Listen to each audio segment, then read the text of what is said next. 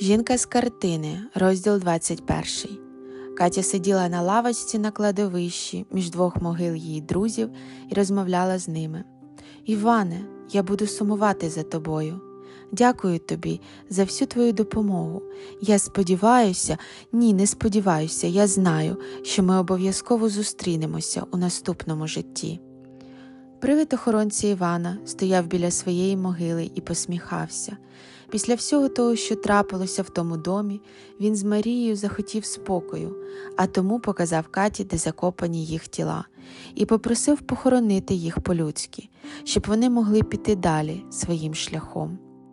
Іван сподівався, що то буде дорога до Бога чи до ще одного, але на цей раз щасливого життя.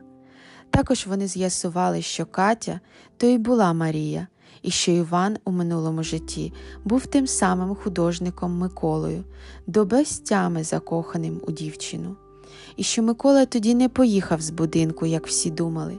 Він відчайдушно шукав Марію і знайшов у підвалі під плитою, за що його й було вбито Вадимом і закопано у лісі. Іронічно і сумно, що в своєму новому житті охоронці Івана він майже повторив долю Миколи і так само помер не своєю смертю. Мабуть, це було якесь кармічне коло, яке Катя зараз і розірвала, похоронивши його на місцевому кладовищі. Ще цікаво в цій історії було те, що заховані прикраси Марії, про які кричав Максим, справді існували.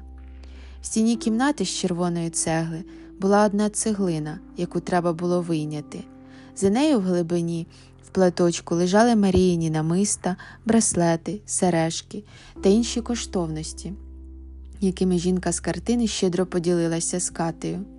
Будинок Катя виставила на продаж, так як ясна річ, він би їй нагадував про смерть чоловіка, якого вона любила, і про невдалий шлюб.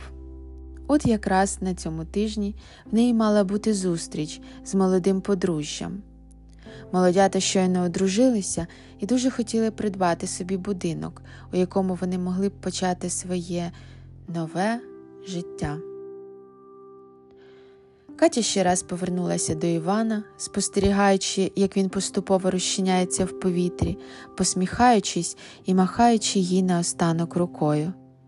До зустрічі, тихо промовила Катя, змахнувши одиноку сльозу з щоки, і пішла до центрального входу кладовища, де на неї вже чекав у своєму авто юрист Дмитро. На її рахунку лежало декілька сотень тисяч доларів за Маріїні коштовності.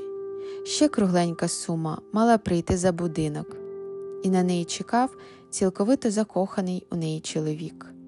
Катя була абсолютно готова до нового і щасливого життя.